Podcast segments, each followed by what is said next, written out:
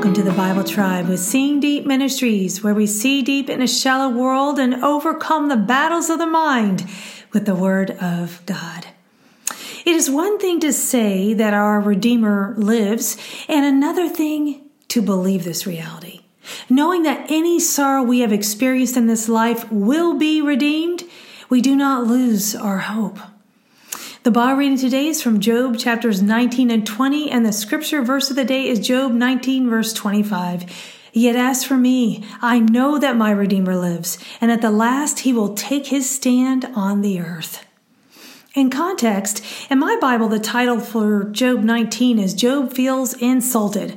Doesn't an offense rile us up and cause us to respond defensively?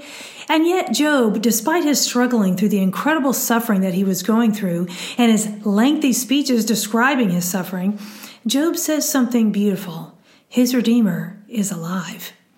Focusing on all of our problems is overwhelming and keeps us locked in the pain of the present moment. But when we focus on our future hope, we are not stuck in our circumstances, but can choose to focus on our Redeemer and the hope He has for us instead. Job had faith even as he suffered greatly. Reading in a bit more context, Yet as for me, I know that my Redeemer lives, and at the last he will take his stand on the earth, even after my skin is destroyed, yet from my flesh I will see God. One day we will be no more on this earth, but friends, the resurrection for us is coming.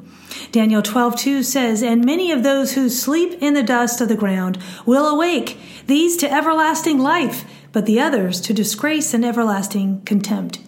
As it also says in John 5, 28 and 29, Do not marvel at this, for the hour is coming in which all who are in the graves will hear his voice and come forth, those who have done good to the resurrection of life and those who have done evil to the resurrection of condemnation.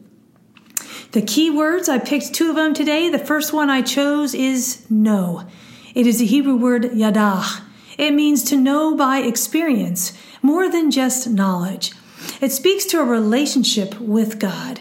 The second key word I chose is redeemer. It is the Hebrew word ga'al. It means friend, redeem, avenge. This term refers to the kinsman redeemer who had the right of redeeming. He would redeem from difficulty and danger. Job calling God his redeemer displays that Job knew that only God could redeem him. God is Israel's redeemer who will stand up for his people and vindicate them and us too. The thought of the day don't just know about God, know him. An application, we can be certain about God's rescue of us when we don't make knowing Him a religion, but a relationship. This means we spend time with Him every day in His Word. We talk with Him as a friend, and we want to get to know Him. Knowing God is what we were made for to know and glorify Him on the earth. Go with God, friends, and His precious Word.